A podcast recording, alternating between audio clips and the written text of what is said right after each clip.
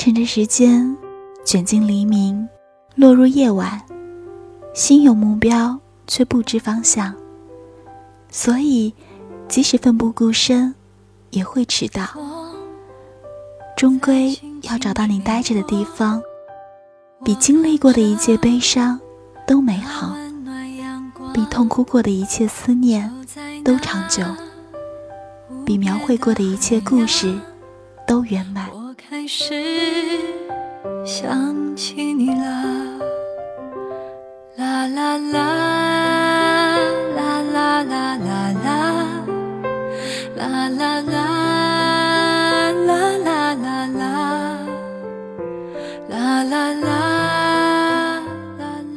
在路上遇见更好的自己，这里是在路上网络电台，我是苏阳。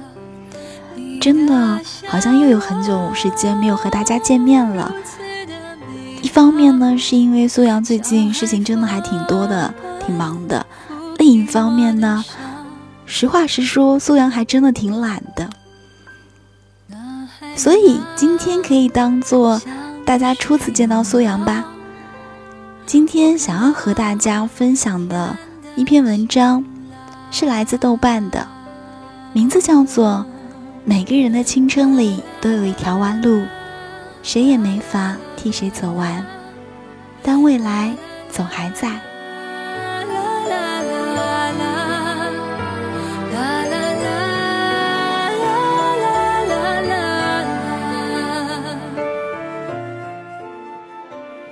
朋友 A 暗恋一个女生6年，最后还是无果而终。而我们最为他不平的是，从始至终他都没有让那个女生知道自己喜欢她。可是他说没关系，某天他回想起她的时候，他发现从始至终他都没有期望她会出现在他的明天里。但如果时间倒流，他一样还是会去喜欢他。暗恋的好处就是，他的一个举动，一个微笑，就能让你莫名的记住好多年。不是所有的故事都有 happy ending 的，但不是所有不是 happy ending 的故事都是没有意义的。即使某天你回想起一个人，他曾经让你以为他会出现在你的明天里，可是却从始至终的都没有出现在你的生活里，也不会觉得白忙活一场。在对的时间遇到对的人，那是扯淡，在错的时间遇到对的人，这就叫青春。握住我手，但别给我同情，执着的人要从倔强寻找勇气，好像很近瞬间又远离，很难实现才叫梦想，才要决心，我们终于一起来到这里，当我激动不能言语，把我抱紧。朋友 B 前阵子一个人去了西藏回来，尽管现在西藏就像是一个泛滥的名词，我们还是不能掩饰对他的佩服。他的旅程开始的轰轰烈烈，在前阵子结束了。他说自己从来不是一个那么坚持那么笃定的人，但是突然觉得就这一次不能再半途而废。他说这一次他要把自己以前所有没有用过的倔强都用完，把所有的半途而废都弥补上。他这么说着，他也这么做了。然而在他这次独立行向之前，是一次失败的感情，双方父母同意了，订婚酒也办了，男主角却突然变卦了。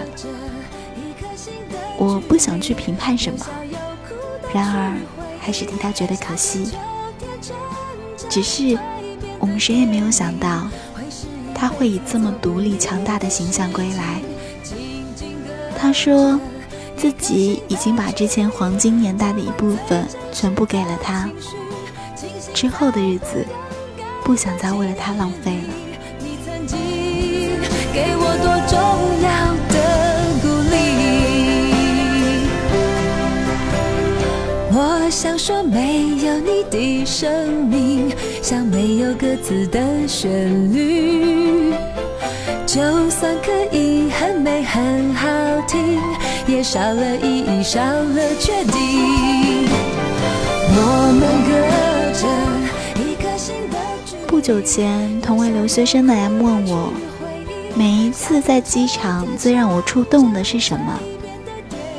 我想了会儿说，是看到留学生们离别时候的感伤吧。他摇头说，最让他触动的，无论那个人之前的生活是怎么样，他的性格是懦弱，是坚强。在走进海关的那一刻，即使已经泪流满面了，他也不会回头。最让我佩服的是那些已经难过到抑制不住哭声的人，也绝不会回头，也绝不会把自己的软弱展现在爸妈面前。每到6月，就会有很多人绕了一个大圈子，然后回国，终究是回到了熟悉的地方。曾经我想，为什么我们绕了一个大圈，还是毫无例外地回到了原地？为什么明明全世界最爱我们的两个人都已经在身边了，我们却还是要离开他们？后来我才想明白了，我也在之前的文里说，所有漂泊的人不过是为了有一天能够不再漂泊，能够保护起自己的家人。只有经过这样的折腾，这样看起来的一种徒劳无功，才能明白原点是一个什么样的东西。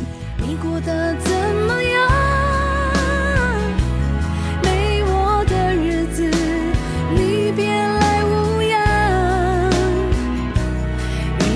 亲爱的，我们让你失望，让我轻易轻。我从来不觉得自己是一个很靠谱的人，我谈不靠谱的恋爱，写没人看的书，打着旅行的旗号，一个人去很多的地方。每次我在陌生的地方看着陌生的天花板的时候，想的却总是家。每次我错过那个人之后，我才会发现哪些地方我做得不好。我曾经想，为什么要这么折腾？然而成长的一部分就是这样，你不断地跟熟悉的东西告别，跟熟悉的人告别，做一些以前从来不会做的事情，爱一个可能没有结果的人。成长的一个副作用就是，无论看到谁和谁分开，都不会太奇怪。但换个角度来看，这也许是一个正作用呢。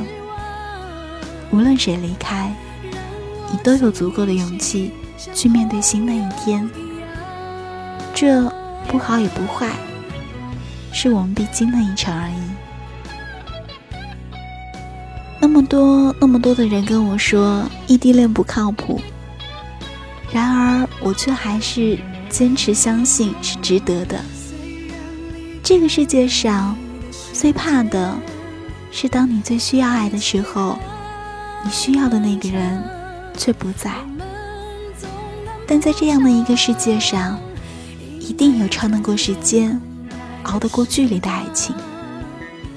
只要你坚信，只要他坚持，在某个阶段，尤其当你寂寞太久的时候，有太多的冲动，把喜欢当作爱，把一秒当成永恒。